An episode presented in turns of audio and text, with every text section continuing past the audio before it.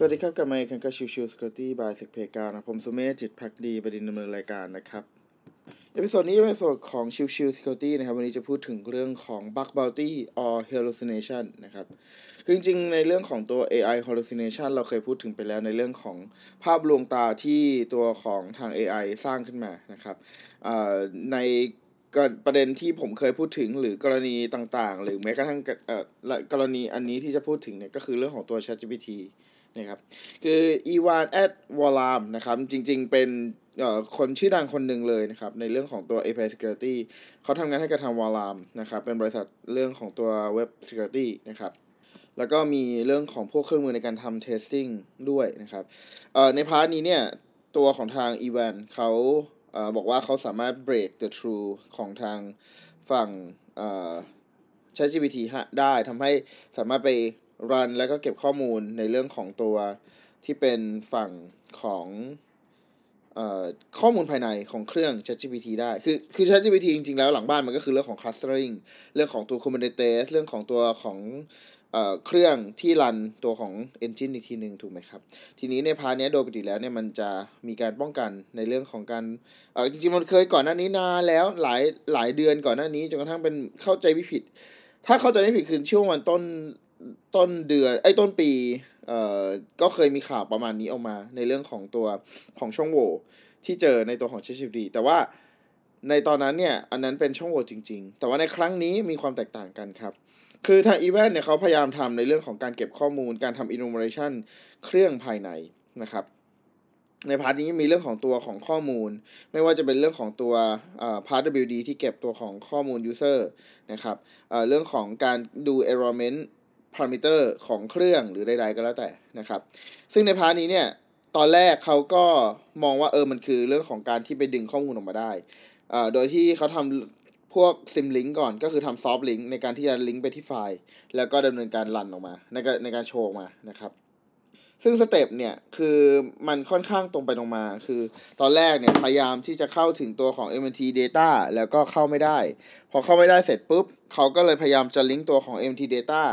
เข้ากับตัวของที่เป็นซิมลิงแล้วก็พยายามทำในเรื่องของการปริ้นตัวของซิมลิงนั้นออกมา จนกระทั่งเขาสามารถเข้าถึงตัวของ etc p a w d ได้นะครับ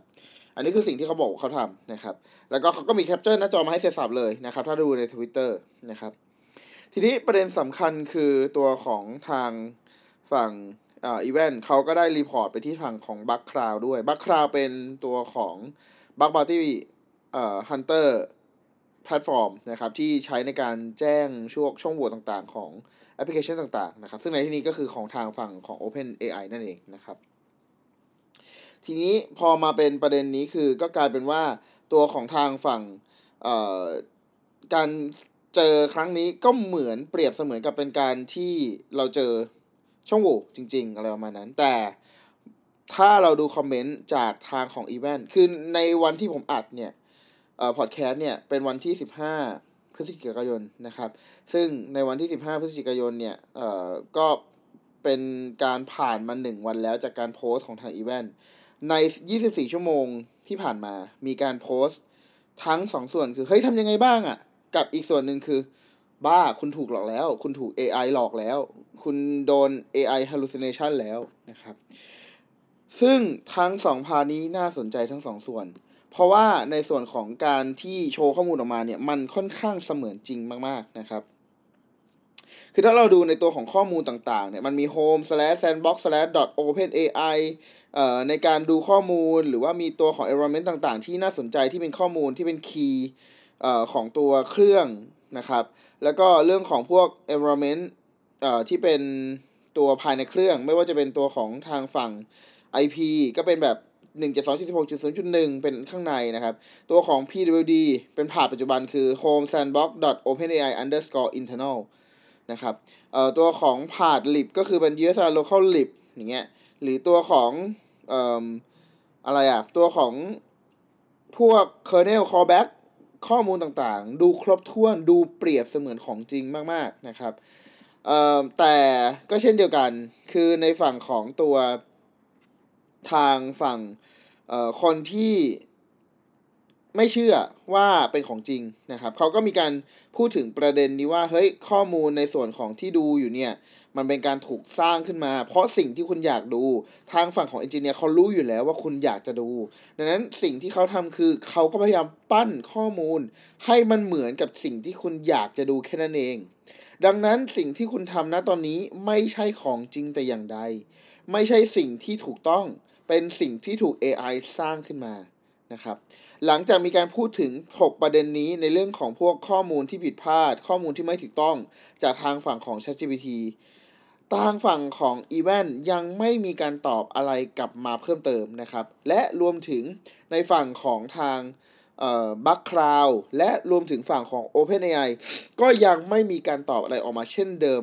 เเช่นเดียวกันนะครับ เพราะใน part นี้เนี่ย มันยังไม่ได้ถูก identify ว่าจริง ๆ แล้วตัวของช่องโหว่นี้เป็นจริงหรือไม่ หรือเป็นแค่ AI hallucination จริง ๆ นะครับ อันนี้เป็น part ที่ผมว่าน่าสนใจแล้วก็มาอัดก่อน เพราะว่าด้วยความที่ผมมองว่าเอ่อเป็น part ที่ถกเถียงกันเยอะ และสุดท้ายเดี๋ยวคงต้องมีการยืนยันกันอีกทีนึงผ่าน Bugcrowd แต่แต่ณตอนนี้เนี่ยผ่านมา 24 ชั่วโมง ผมยังไม่เห็นเรื่องของการยืนยันนั้นแล้วกัน ดังนั้นใน part นี้เนี่ยผมว่า ก็ต้องรอดูจนจบว่าสุดท้ายแล้ว ตัวของช่องโหว่นี้เป็นจริงหรือไม่ หรือจะเป็นที่แม้กระทั่ง expert ในเรื่องของตัว web application security หรือ application security specialist เองเนี่ยยังไม่สามารถแยกได้ด้วยซ้ำว่า เนี่ยคือผลการหลอกลวงของทาง AI หรือเปล่านะครับ ดังนั้นใน part นี้คือเป็นการมาเล่าสู่กันฟังในเรื่องของตัวประเด็นนี้ว่า ถ้าคุณจะทำทดสอบกับตัวของ LLM คุณต้องพยายามทำอะไรก็ได้ที่มันสามารถพิสูจน์ได้ ยกตัวอย่างเช่น ในเรื่องของการทำพวกโพสการสร้าง Request ออกมาข้างนอก แล้วเราดักตัวของ Request นั้นเพื่อจะเก็บข้อมูล อย่างเงี้ยมันชัดเจนว่าเราบังคับให้เครื่องเซิร์ฟเวอร์ดำเนินการ execute คำสั่ง แล้วส่งข้อมูลภายในเครื่องมาให้ได้จริง ๆ ไม่ใช่เป็นแค่การหลอกลวงของทางฝั่งของ OpenAI แล้วหลอกมาว่าเออผลลัพธ์ของของข้อมูลนั้นคืออะไรกันแน่ นะครับ ดังนั้นพานี้เป็นการเล่าสู่กันฟังระหว่าง Bug Bounty บวกกับทางฝั่งของ AI hallucination มันมีประเด็นประมาณนี้นะครับ ก็หวังว่าจะ ฟังดูนะครับ แล้วสุดท้ายเดี๋ยวเรามาดูผลอีกทีหนึ่งถ้ามีผลอะไรยังไง เดี๋ยวผมมาอัปเดตให้อีกทีหนึ่งว่าสุดท้ายแล้ว มันเป็น AI hallucination หรือเป็นช่องโหว่จริง ๆ กันแน่นะครับโอเค ก็ episode นี้ประมาณนี้ครับ ก็ก่อนจากกันไปก็ขอฝากในเรื่องของตัวเซเพกาวที่ยังมีการลดอยู่นะครับเอ่อเป็นการลดแค่รอบเดียวของปีที่ลดใหญ่มากนะครับ จนถึงกระทั่งวันที่ 30พฤศจิกายน ลดให้ทั้งองค์กร และลดให้ทั้งตัวของบุคคลในพนาทั่วไป หากใครสนใจก็ลองติดต่อไปที่เพจของทางเซเพกาดูแล้วกันนะครับ ขอบคุณทุกทุกท่านที่เข้ามาติดตามแล้วพบกันใหม่สำหรับวันนี้ลากันไปก่อน สวัสดีครับ